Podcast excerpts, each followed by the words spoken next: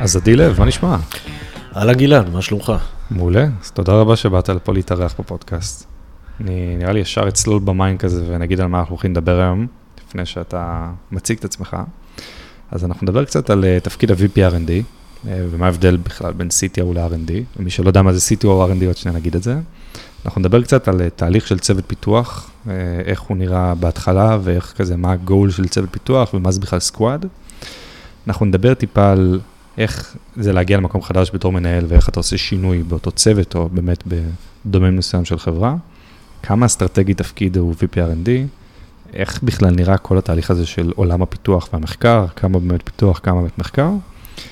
ונראה לי, נדבר קצת בסוף על מה אתם עושים ב-day 2, מה זה בכלל רפואה פרסונלית ולאן העולם הולך עם התחום הזה. אז עדי, מי אתה? מעולה, אז אה, שוב שלום, אה, ותודה שהזמנת אותי לפוסט, לפודקאסט שלך, אני מקווה שיצא גם מעניין ומעשיר. אה, כמה מילים על עצמי, אז אני עדי, בן 47, נשוי אבא לשלושה ילדים, גר במושב גני הדר שבשפלה. מעל 20 שנה, קצת מעל 20 שנה בעולם ההייטק. ומתוך זה ב-12 שנים האחרונות אה, כ-VP R&D אה, אה, בלבלים שונים וברמות שונות, כי באמת אפשר לעשות את התפקיד הזה בכמה אופנים, ושווה לדבר על זה אולי בהמשך. מחברות שונות, החל מ enterprise כמו אינטל, שם התחלתי את הקריירה שלי. מוכר לי השם הזה, אתה יודע, חברה כן, קטנה נראה כן, לי, יש להם סיכוי כן, להצליח. יש סיכוי להצליח, אני מקווה ש... הם אה, התאוששו אה, קצת מהמשבר שפוקד אותה בשנים האחרונות, אבל יכול להיות שהם הולכים לכיוון הנכון עכשיו. אה, חל, והמשך בחברות בינוניות כמו סלברייט, ועד סטארט-אפים ב-levels שונים ובשלבים שונים של, של החיים. מדהים, אז נראה לי נתחיל ישר כזה עם השאלה הראשונה של באמת, מה זה VPRND by definition, מה זה CTO, ולמה אתה לא CTO ב-day 2? מעולה. אז, אז uh, באמת התפקיד של VPRND אה, מתחלק, uh, הייתי אומר, לשלושה חלקים עיקריים, כמו כל דבר, ואפשר למדל את זה בטח בעוד דרכים, אבל VPRND ביומיום עסוק אחד, ב, שזה הלחם והחמאה, בהרצת ובניית המפעל הבסיסי של פיתוח התוכנה. רגע, אז מה זה המפעל הזה? בוא נדבר על זה למי שלא מכיר את העולם. אז... Uh, ננסה לעשות את האנלוגיה, היא בטח לא תהיה מדויקת בכל הפינות, אבל uh, בסוף uh, יש מחלקת פיתוח, uh, שהיא הבסיס לכל מה שהחברה רוצה לעשות, וכנראה זה גם המשאב הכי יקר uh, של החברה.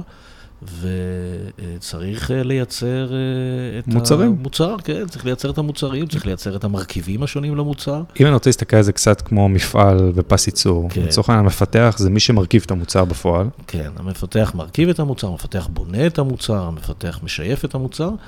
אה, אבל זה בעצם חלק אחד מהסיפור, יש חלקים נוספים כדי שכל המכונה הזאת תעבוד כמו שצריך. יש לנו גם דמות שנקרא DevOps. DevOps ש... כמובן, דמות סופר קריטית בשנים האחרונות, בעיקר עם כל המעבר ל cloud, אה, וזה היום כבר יותר נקרא CloudOps, בחברות שהן אה, SaaS ו-Cloud Based. ה-DevOps הוא, אם נמשיך עם אותה אנלוגיה, הוא הגוף שבעצם בונה את התשתית שעליה מרכיבים את המוצר. וגם את התשתית שאחר כך המוצר אה, ירוץ עליה כשהוא יצא החוצה. ויש לנו גם איזה תפקיד שנקרא product, שהוא נהיה Buzzword בשנים האחרונות. כן, אז product זה, לא יודע אם זה, Buzzword זה, זה בעצם משהו שהוא כבר לא מעט שנים, אה, אה, חלק בלתי נפרד מהתהליך הזה של פיתוח. ה product, אם נמשיך עם האנלוגיה, הוא זה שמדמיין את המוצר, מדמיין אותו מהפרטים הגדולים והאסטרטגיים שלו. ועד לפרטים היותר קטנים של אה, איך הוא נראה, גם מבחינת UX וגם מבחינת אה, אה, הפיצ'רים הרלוונטיים שמשמשים את הלקוח. ונראה לי נסיים עם כיוון המחקר. כן, כמובן. אנחנו מדברים על R&D, זה Research and Development, יש מקומות שבהם יש פחות Research, ב-Day2 ספציפית יש המון Research. אז Research זה החלק שבו בעצם יושבים וחושבים איך מבחינה טכנולוגית לוקחים את המוצר, כמה שלבים קדימה אה, כדי לספק איזשהו IP מיוחד אה, שיש לחברה על פני מתחרים אה, ולתת את ה-added value הספציפי שרק החברה יכולה לתת אותו, בהינתן הנכסים האסטרטגיים שלה. מדהים, אז חזר באמת לתפקיד של CTO ו-VPRND. כן. מה ההבדל בין השתיים בפועל? מה, איך נראה a life של VPRND? אחלה. אז, אז באמת התחלנו מזה שהחלק הבסיסי, הלחם והחמאה, זה אותו תפקיד של אה, ניהול המפעל, נקרא לזה, שזה מתחלק גם הניהול האישי של האנשים, גם בניית התהליכים וה-culture around המפעל הזה, איך, איך אה, מתפקד אה, כל בן אדם במכונה המורכבת הזאת. אה, חלק נוסף של התפקיד הוא כמובן הטכנולוגיה והארכיטקטורה. זאת אומרת, אם אנחנו מחלקים את היומיום, אחד לניהול אישי וניהול המפעל, ושתיים ל... design review ובניית הארכיטקטורה ומחשבה על איך, איך, איך ייראה ה system, גם בחלקים שה user רואה וגם בחלקים שמאחורי הקלעים. אז זה החלק השני הטכנולוגי. והחלק השלישי הוא באמת אסטרטגי, זה עבודה ביחד גם עם ה product וגם עם האנשי sales ו-go to market strategy, שזה גם כולל את החלק האינובייטיב של לאן אנחנו הולכים מפה הלאה. ואם אני באמת רוצה קצת להסתכל על ההשוואה של CTO. כן, אז, אז באמת CTO אה, יכול להיות בחברות שונות בתפקידים שונים לחלוטין, ונתקלתי במגוון או, או מרחב גדול מאוד של התפקיד הזה, החל מ-CTO שהוא בן אדם שהוא טכנולוגי נטו, אה, איש שהוא מאוד מאוד חזק באנד-זון, אה, ויודע לעשות את החלקים היותר מסובכים אה, של, של המוצר, לפעמים בכוחות עצמו, לפעמים עם עוד בן אדם או שניים. שעוזרים לו, והוא מהווה מעין איזשהו X factor לצוות הפיתוח העיקרי והגדול. אה, עוזר להם לתכנן את החלקים המורכבים, וחלק כאמור בונה בעצמו. ועד מקומות שבהם ה-CTO הוא בכלל תפקיד אסטרטגי, שיושב במובן מסוים מעל ה product וה-R&D ביחד, ומנהל את האסטרטגיה של החברה מבחינה מוצרית, ואז מהעיניים של ה-CEO יש בעצם מישהו שאחראי על המוצר, גם מבחינת ההגדרה שלו וגם מבחינת הפיתוח שלו, וזה ה-CTO. זאת אומרת, בן אדם אחד שהוא מדבר איתו והוא אומר, כן, כן. יש לי בעיה עם המוצר, טפל בזה באיזשהו מקום. כן, כי כשאתה מסתכל על ה-CEO והוא צריך אה, מצד אחד להתעסק עם ה marketing וה sales, אה, ומצד שני להתעסק עם הגיוסים והמשקיעים, ומצד שלישי הוא צריך להתעסק עם המוצר עצמו, זה לפעמים מאוד נוח שיש CTO שבעצם אחראי על כל הדברים האלה ברמה אסטרטגית. מדהים, אז דיברנו הרבה על Day 2, יצא לי גם לארח את אמיר גולן באחד הפרקים הקודמים, שנתן קצת איזושהי פרספקטיבה על מה אתם עושים. אני אשמח אם נוכל באמת לדבר על מה שאתם עושים, אבל יותר להתמקד גם בכיוון המחקר. בסוף אתם מתבססים על מחקר של מכון ויצמן שהוא מרתק בעיניי, אני בטוח שמרבית מהאנשים שמאזינים לפרק, אולי הם משתמשים באפליקציה, אבל לא באמת יודעים מה קורה מאחורי, מאחורי הקלעים שלכם. אז אם תוכל כזה להרחיב מי אתם באיזה משפט וחצי, ובאמת מה, איך המחקר נראה מבחינתכם, עם דגש על המחקר של הפיתוח. כן, בוודאי. אז אה, באמת DayTwo אה, היא חברה מרתקת במובן הזה. ה passion שלי המקצועי לאורך כל הקריירה הוא data analytics, ויצא לי להתעסק עם המון דאטה, גם אה, החל מאינטל, מעולם ה semiconductors, דאטה של ייצור צ'יפים, דרך שנים אה, לא מעטות שעסקתי בעולם ה automotive וניתחתי דאטה ב online ו offline של מיליוני רכבים שנוסעים. אה, והעולם הזה של דאטה שהוא דאטה ביולוגי, אנושי, או במקרה של DayTwo, דאטה גנטי של חיידקי המייקרוביום, זה באמת, אה, אני חושב, אה, different ball game, גם מבחינת המורכבות וגם מבחינת הפוטנציאל שטמון בדאטה הזה. אז מה דייטו יודעת לעשות? דייטו יודעת לקחת את ההרכב חיידקים שיש לך בבטן, לרצף אותם אה, גנטית, וזה שונה מאוד מאחד לאחד, ועל סמך זה,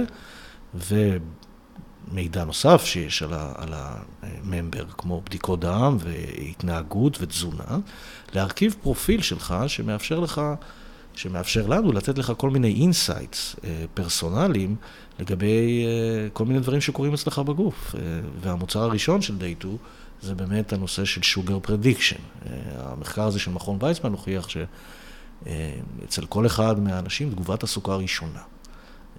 והוא הוכיח שגם אפשר לחזות את תגובת הסוכר על סמך המייקרוביום שלך, הפרסונלי. והסיפור הזה הוא מאוד אטרקטיבי גם מבחינה עסקית, משום שסכרת היא המחלה הכי יקרה בעולם המערבי. אה, והעלויות על חולי סכרת בארצות הברית למשל הם עשרת אלפים דולר לשנה. אה, זה מלא כסף. זה המון המון כסף, אנחנו מדברים על 20 אחוז מאוכלוסיית ארה"ב בקירוב שהם או דיאביטיק או פרה-דיאביטיק. וזה סכומים אדירים, וזו בעיה שהיא מאוד מאוד חזקה בעולם המערבי, ולכן זה היה הכיוון הראשון שהחברה הלכה עליו, ועדיין הולכת אליו, אנחנו במהלך של פריצה אינטנסיבית לשוק בארצות הברית. אבל הפוטנציאל הוא הרבה יותר מזה, וכשאנחנו מסתכלים, דייטו מחזיקה היום ב... דאטה אסט הכי גדול בעולם, זאת אומרת, מספר האנשים שאנחנו ריצפנו את המייקרוביום שלהם, הוא ביפר יותר גדול מאשר כל חברה אחרת בעולם. והשילוב הזה של הרוחב של הידע, או הדאטה, עם העומק של הכלים שבנינו כדי לעשות אנליזה לדברים האלה, החל מרמת משפחות החיידקים, דרך רמת הגן הספציפי וה-pathways, והקורלציה של זה עם כל מיני דברים אחרים שאנחנו יודעים עליך, אפשר להסיק מזה דברים שהם די מטורפים. אני יושב עם, ה, עם החבר'ה של הדאטה סיינס והריסרצ' ואנחנו מגלים ורואים כל היום כל מיני דברים וחושבים איך לקחת אותם קדימה וזה מרתק. נשמע שאתה ממש חברת מחקר בכלל לא חברת פיתוח או... לא, לא, אז, אז, אז דיברנו על המחקר ועל הפיתוח ועל הפוטנציאל של הדאטה, אבל קודם כל דייטו היום היא חברה B2B שמוכרת בארצות הברית למבטחים ולקופות חולים, לפיירס בארצות הברית ולאמפלוירס, שהם אלה שבעצם נותנים את הביטוח הרפואי בארצות הברית, שלא כמו בישראל. ומוכרת להם את הפתרון המאוד ספציפי של sugar prediction, שמתקשר דרך אגב לכל מיני מחלות מטאבוליות נוספות, מעבר לדיאביטיס.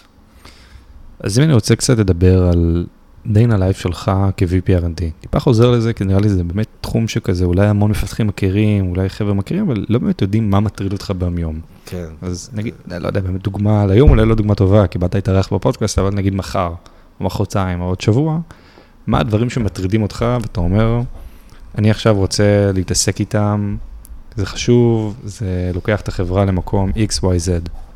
כן, אז אני, אני חושב שאפשר להתחיל את זה מהנקודה שבה אתה כ-VPRND קיבלת על הידיים שלך את מחלקת הפיתוח, ששוב היא המשאב כנראה הכי יקר וקריטי במערכת, ועכשיו צריך לבוא ולמפות את המצב ולהבין מה הנקודות שבהן יש gap, ואיך אנחנו הופכים את הארגון הזה לארגון שהוא אפקטיבי, ויש engineering בכל מיני רמות. יש engineering של סטארט-אפ שהתחיל לדרכו, ואז הוא רץ כמה שיותר מהר קדימה, כשהמטרה היא רק delivery, delivery, delivery, ולהגיע ל prototype או, או למשהו שאפשר כבר להראות ללקוחות כמה שיותר מהר. אני בדרך כלל לא נמצא בשלבים האלה, אלא יותר במקומות שבהם כבר יש מוצר ויש מחלקת פיתוח של 50, 60, 80 אנשים. והשאלה היא איך אתה עכשיו בעצם באמת עושה את המיפוי הזה כדי להבין איפה נקודות החולשה ומה צריך לחזק. ועם השנים, וזה כבר תפקיד רביעי שאני עושה ב-12 או 13 שנים האחרונות, אני חושב שהצלחתי לייצר לעצמי איזושהי מתודולוגיה שמורכבת מכמה קודקודים עיקריים, נגיד, של, של הסיפור הזה. והקודקוד הראשון שאתה מסתכל עליו, וזה בעצם. Culture של, ה, של הארגון, של ה-R&D, והקלצ'ר הזה בא ביחד עם uh, processes שצריכים to, בעצם גם to enforce, אבל גם to enable את הקלצ'ר הזה. ואני אנסה, אנסה לתת דוגמה. Uh, נתקלתי לא פעם במחלקות שה-utilization שלהם, ובסוף המטרה שלנו בהקשר, אחד, אחת המטרות העיקריות זה שה-R&D יהיה כמה שיותר utilized, okay? אוקיי? ושיצליח לדלבר בפייס כמה שיותר גבוה.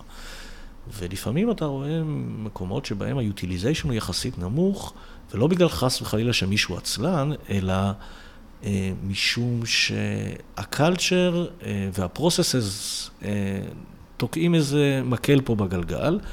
ואחד הדברים שהכי חשובים בעיניי זה לייצר את ה culture הזה של ownership, שבו מתכנת הוא לא רק מישהו שמקבל פונקציה ואומרים לו הנה ה input והנה ה output ואת זה תעשה עוד תוך שלושה ימים, אלא מישהו שמבין, וזה אולי ההבדל בין מפתח לבין מהנדס פיתוח, אוקיי?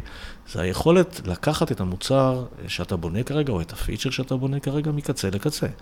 החל מההבנה של מה ה-requirements מול ה product, למה צריך את זה בכלל, כלה בהמשך ב design ובארכיטקטורה, שאתה צריך להבין, האם עכשיו אתה אה, עושה את ה feature הזה בצורה של עוד API ב micro service, או בכלל זה serverless, Lambda, ומה התשתית שזה יושב עליה, ו...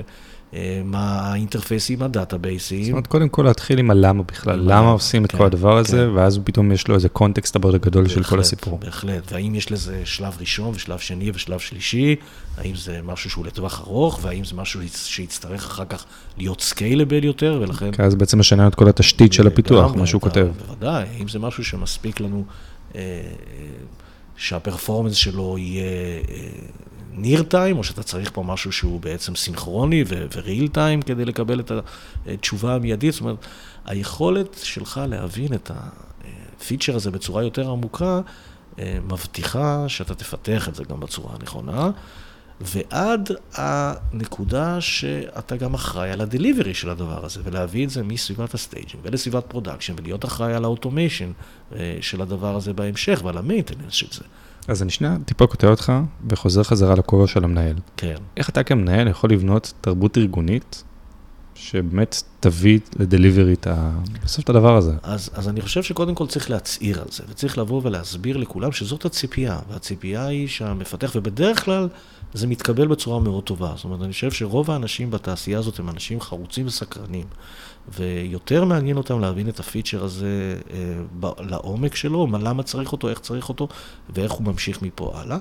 צריך להצהיר על זה, אבל צריך גם לבנות את ה process ואת התרבות שמאפשרת את זה. זאת אומרת, כשבאים ומתכננים את הספרינט הבא, אה, ומה הולכים לעשות... רק תגיד מה זה ספרינט, סליחה, מישהו מכיר? כמובן, סטריפ זה יחידת זמן, שהיא יחידה תכנונית, שאנחנו אומרים, זה מה שאנחנו רוצים להספיק בשבועיים או בשלושה הקרובים. אוקיי? יש כל מיני שיטות לעבוד אה, אה, במפעל הזה, אה, והשם הכללי הוא agile, אבל גם בתוך ה agile יש כל מיני וריאנטים, וספרינטים זה אחד, אחד מהם. אה, אז כשבאים ועושים את התכנון הזה, אה, יש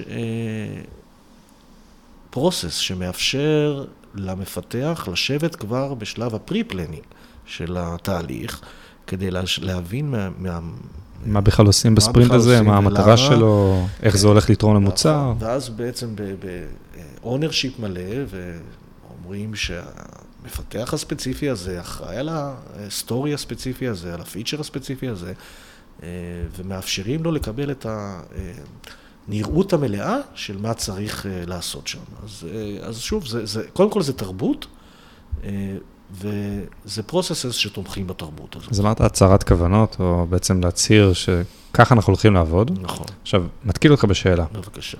עכשיו יש לך צוות של מפתחים שכבר גייסת, כן. אבל איך אתה יכול לזהות את זה עוד בשלב הרעיון עבודה? מי זה הבן אדם שעומד מולך? כאילו, האם הוא או היא, כאילו, הם בכלל בראש של עכשיו, בא להם לעשות את זה, או שאתה אומר, נראה שזה בן אדם שכאילו בא רק לעשות תשע עד חמש, תגיד לי מה לעשות ואני אעשה את זה. כן. איזה שאלה אתה יכול לשאול מישהו ברעיון עבודה שאתה אומר, וואלה, זה הבן אדם או... אני מוצא לנכון אה, בראיונות אה, פחות לשאול שאלות אה, טריוויאליות של תספר לי מה מעניין אותך, אה, והאם אתה אה, רוצה לקחת ownership על, אה, על features גדולים אה, וכולי. אלא לנסות וללמוד על הבן אדם מתוך מה שהוא עשה עד היום, ואז, ואז גם לי הרעיון יותר מעניין, דרך אגב, כי כשאתה שואל... לומד את- מלא דברים חדשים. אחד הדברים שאני אה, לומד בהם, אחד המקומות שאני לומד בהם הכי הרבה זה ראיונות עם, עם אנשים, והדרך הנכונה, אני חושב, זה לשאול את הבן אדם מה הוא עשה עד היום ואיך הוא עשה את זה.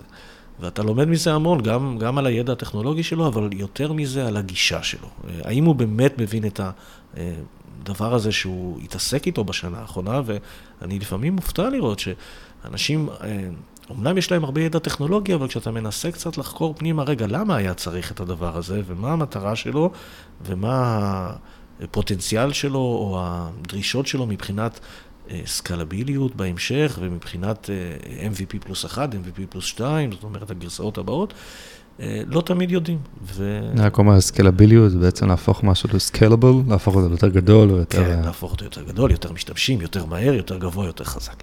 כן. אה, 10x, זה גם משהו. לגמרי. אז, אז, אה, אז באמת קודקוד אחד, אם, אם חוזרים רגע למקום הזה של מה צריך למפות בארגון, אז קודקוד אחד זה אותו קודקוד של culture ו-processes, והקודקוד השני הוא הארכיטקטורה עצמה של המערכת. זאת אומרת, יכול להיות שהקלצ'ר נפלא וכולם אה, עובדים לפי ה-processes, וגם הצוות הוא חזק מאוד מקצועית, אבל אה, בהרבה חברות אה, יש לגאסי, או אני אנסח את זה אחרת. אה, אם אין לך לגאסי, כנראה שאתה כבר לא קיים. זאת אומרת, לגאסי הוא חלק בלתי נפרד מהתהליך הזה של, של חברה.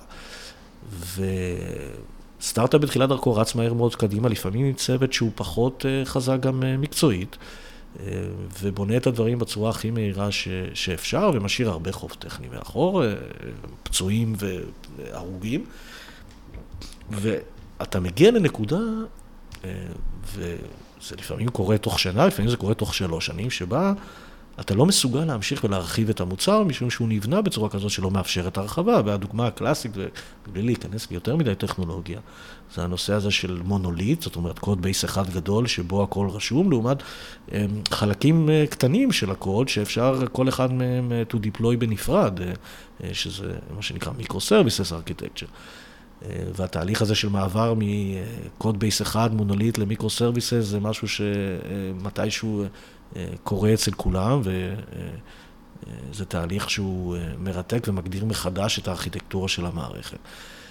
זה מתקשר גם כל הנושא של איך עושים CI/CD, זאת אומרת איך עושים Continuous Deployment, ואיך מעלים דברים ל production לא פעם בחודשיים, שלושה, או פעם ברבעון, אלא... אה, באופן רציף אה, וקבוע, זאת אומרת כמעט אה, כל יום ולפעמים גם שלוש פעמים ביום, מבלי שהסיכון שאתה לוקח על האיחוד ועל הרעיליביליטי של המוצר ייפגע. אז התהליך הזה של בניית הארכיטקטורה מחדש, והרבה פעמים זה ממש פירוק והרכבה של המוצר, ואני אשאל פה ביטוי ממישהו שהשתמש בו ואני מאוד אוהב אותו, של building the plane while you're flying it. זאת אומרת, מצד אחד המוצר צריך להמשיך ולעבוד. אה, מצד שני, אתה צריך לבנות אותו מחדש, תוך כדי אה, טיסה. אז נראה לי נשאל השאלה המתבקשת, אתה ישר מתחיל במנועים, או שאתה קודם כל מתחיל כזה עם, ה... עם כיסא המושב של, ה... אני, אני? חושב שברוב המקרים אתה צריך להתחיל מהמנועים. זאת אומרת, להתחיל ממש מהתשתית של איך הדברים בנויים, ולהתחיל לפרק אה, אחד-אחד מתוך המוצר ומתוך המערכת הכללית. את הדברים שאתה יכול לעשות בצורה שלא תפגע בצור... באופן אה, מפחיד או קיצוני ברלייביליות של המוצר, אבל בסוף צריכה להיות לך תוכנית לאיך המערכת נראית היום ואיך היא תיראה כשתיפטר מרוב או מכל הלגאסי שלך. אז אני זורם איתך על האנלוגיה של המטוס. כן. אני רוצה שנייה להמשיך על הכיוון הזה. אז באמת עכשיו יש מטוס שטס לו באוויר, שזה בעצם המוצר של החברה או whatever. איך אתה מתכנן את המטוס, שאתה יודע באיזה גובה, עכשיו, אתה יודע כמה גבוה אתה מנסה להביא את המוצר, אם זה מבחינת מרקטינג שיש לך מספיק לקוחות, ואז אתה אומר, אחלה, אני לא מודאג, ואז אני יכול לפרק כביכול את המנוע ולהתחיל לעצב אותו מחדש. מתי גם אתה אומר, רגע, אולי איזה נקודת אל-חזור, שכזה, הגעתי לאיזה גובה 5,000 רגל, ואני חייב מהר לשים את המנוע הישן. איזה כאילו נקודות או סימנים אדומים אתה יכול להגיד לעצמך, שזה... פה אני חייב שנייה לחזור אחורה, ואני רואה שאנחנו לא בכיוון הנכון. כן, זה, אני חושב שזה תרגיל מאוד מאתגר, כשאתה צריך לעשות אותו עם עצמך ועם הצוות שלך כל הזמן, להבין כמה חוב טכני אתה יכול, אתה יכול להשאיר מאחור, אוקיי? והשאלה כמה חוב טכני אתה יכול להשאיר מאחור היא לפעמים שאלה שהיא פנימי אינג'ינירית נטו. אה, בואו, אנחנו רוצים לרוץ יותר מהר כרגע, בואו נשאיר חוב טכני ונדע שאני יכול לכסות אותו ולהחליף את החלק במנוע אה, גם אחרי שהמטוס אה, כבר הגיע לגובה השיוט המתאים. ולפעמים אה, זו החלטה שהיא בעלת משקל יותר כבד, והיא החלטה שמתקבלת ברמה האסטרטגית ממש של, של אה, מנכ"ל ואפילו, ואפילו board לאמור, אנחנו מקדישים בחצי שנה הקרובה 50% מהפיתוח לטובת בנייה מחדש של חלקים, על חשבון ה product roadmap. אה, זו החלטה שהיא אסטרטגית אמיתית, וצריך להבין ש... בדיוק כמו שאמרת, יש נקודות שבהן אם לא תעשה את זה, המטוס לא יוכל להמריא יותר גבוה.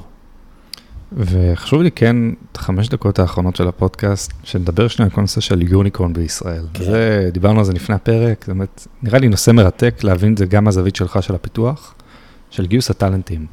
שאנחנו נכנסנו לאיזשהו לופ כזה, אני רואה את זה תמיד מהצד כזה באתרי חדשות וכל מיני דברים כאלה, שבאמת אי אפשר לגייס טאלנטים, זאת אומרת, אתה לא יכול להתחרות עם גוגל, עם וויקס, עם כל היוניקורנים המאוד מאוד גדולים בישראל. ואז אני קופץ ישר לשאלה של, מה אתה יכול להציע? כי הכסף, הם כנראה ייקחו אתכם בי פאר, לא משנה מה. נכון. אז מה היום מפתחים או אנשי מחקר באמת מחפשים שיכול להגיד, זה המקום לעבוד בשבילי, אני יודע שזה יכול לפתח אותי ב-X, Y ו-Z, הדבר שהם עושים, אני מאמין במטרה, כאילו מה, מה הדברים שמדברים על אנשים, שאתה רואה ברעיון עבודה, אני רוצה לעבוד אצלכם. כן, זאת שאלה מרתקת, ואנחנו בעיצומה של תקופה שהיא אה, מאוד מיוחדת אה, ומשנה את כללי המשחק. אה, כמו שאמרת, כל מה שקרה בשנה או בשנתיים האחרונות, בפרט בשנה האחרונה בעולם ההייטק, הצמיחה של היוניקורנס והגדילה של מרכזי הפיתוח, הגיעו למצב שבאמת הגיוס הופך למשימה מאוד מאוד מאתגרת. ואני תוהה האם זה מביא אותנו למקום שהוא unmaintainable וממש יהרוס את תעשיית הסטארט-אפים בישראל, או שזה תהליך טבעי שבו מ... היא תעשייה שבאמת מבוססת על אלפי חברות קטנות, זו תעשייה שמבוססת על כמה מאות חברות גדולות ו- ועוד uh, חברות קטנות, אז יכול להיות שזה גם תהליך התבגרות טבעי. כך או אחרת, לשאלתך, uh, אני חושב שיש את הדברים שכולם מכירים, למה לעבוד בסטארט-אפ לעומת למה לעבוד בחברה גדולה. כמובן, וזה מתקשר בדיוק למה שדיברנו קודם על תרבות. התרבות הזאת של ownership מקצה לקצה היא משהו שהרבה יותר קל ליישם בסטארט-אפ מאשר בחברה גדולה. היכולת שלך להבין את מה שאתה מפתח לעומק, בכל האספקטים שלו, אה, מהתשתית שלו, דרך החלקים אה, שקשורים לדאטה, דרך הדברים אה, שצריך לעשות כדי שהוא יהיה בהמשך maintainable ו-reliable, הם דברים שהזווית ראייה שלך בסטארט-אפ היא הרבה יותר רחבה. אוקיי? ויש הרבה אנשים שזה מעניין אותם בעיקר, אתה יודע מה, לא בעיקר, זה גם בשלבים הראשונים של החיים, אבל גם, גם בהמשך. אז זה דבר אחד. דבר שני, אני חושב שמשחק תפקיד מאוד משמעותי, בעיקר, בעיקר ביכולות שלנו, נגיד ב-DayTwo לגייס, זה המוצר והתעשייה שבו אתה נמצא. התעשייה הזאת שבה אנחנו נמצאים, של digital healthcare, היא תעשייה סופר צומחת, ובוודאי מה שקרה בשנתיים האחרונות. אה, ולמעשה בהרבה מקומות משווים את הפוטנציאל של התעשייה הזאת למה שקרה עם הסייבר בעשור הקודם. זאת אומרת, ה digital healthcare וה remote healthcare אה, של אה, העשור הקרוב זה מה שקרה בסייבר בעשור הקודם. וגם יש פה אפילו, אם נהיה, נשים רגע את הציניות היומיומית שלנו בצד, יש פה באמת איזשהו added value. אתה לא מפתח עכשיו משהו שהוא... טוב, אני לא אתן דוגמאות מתעשיות אחרות, אבל, אבל אה, למוצר אה, של DayTwo, כמו מוצרים אחרים בתעשיית ה digital healthcare, יש השפעה ישירה על בריאות של אנשים, וסוכרת לצורך העניין זו מחלה נוראית שיכולה להביא לתוצאות אה, איומות, ואנשים אה, ממש משנים את החיים שלהם. אז אה, אני חושב שזה שילוב בין היכולת באמת אה, לקבל אה, טווח הרבה יותר רחב של מה שאתה עושה, לבין התעשייה וה, והמוצר. ואם אני רוצה קצת לעשות איזשהו משחק של עוד עשר שנים, איפה התעשייה תהיה היום, מבחינת אה, מחקר ופיתוח? איפה אתה מהמר שאנחנו נגיע? אז כל העולם הזה של digital healthcare ורפואה פרסונלית בכלל, אה, זה אולי המקום שבו משקיעים הכי הרבה משאבים אה, בכל, בכל התעשיית ההייטק בעולם בכלל. גם ממה שאנחנו למדים בשנים האחרונות, אבל, אבל גם ההבנה שהרפואה הגנרית היא פשוט אה, אה, לא, לא, לא באמת יכולה להביא לתוצאות אה, ברמה הפרסונלית טובה. זאת אומרת, אנחנו יודעים להגיד שלמחלה X צריך תרופה Y, אבל ההשפעה של התרופה על כל בן אדם היא שונה, והמאפיינים של המחלה הם שונים.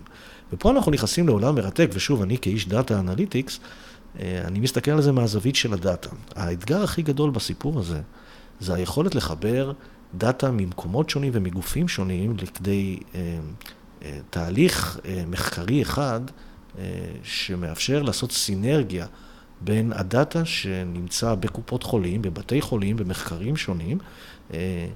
והבעיה העיקרית בתעשייה הזאת, שכולם מודעים אליה, כן, והיא היא נמצאת בראש המעיינים, בראש מעייני כל מי שמתעסק עם העולם הזה, זה למצוא איזושהי דרך לעשות structuring לדאטה הזה ואיזושהי שפה אחידה, ויש תקנים בעולם לדבר הזה, אבל גם בישראל, שדרך אגב יש לנו יתרון אדיר, כי המבנה הזה של קופות חולים אפשר לנו להחזיק דאטה אחורה מאוד קונסיסטנטי לאורך שנים על, על המון יוזרים, גם פה עדיין הוא מאוד segmented, זאת אומרת, הדאטה שמוחזק בקופת חולים כללית הוא בנוי בצורה אחת, והדאטה שמוחזק בקופת חולים מכבי בנוי בצורה אחרת, ואני סתם נותן דוגמה מישראל, אבל אה, בעולם זה אפילו יותר segmented. אין עדיין איזה רגולטור או איזה משהו... אז, אז יש, יש כיוונים, יש אה, תקן בשם FIRE, FHIR, שגם משרד הבריאות מאוד מקדם אותו, אה, ויש גופים שונים בעולם שמנסים לעשות בדיוק את התהליך הזה, לקחת...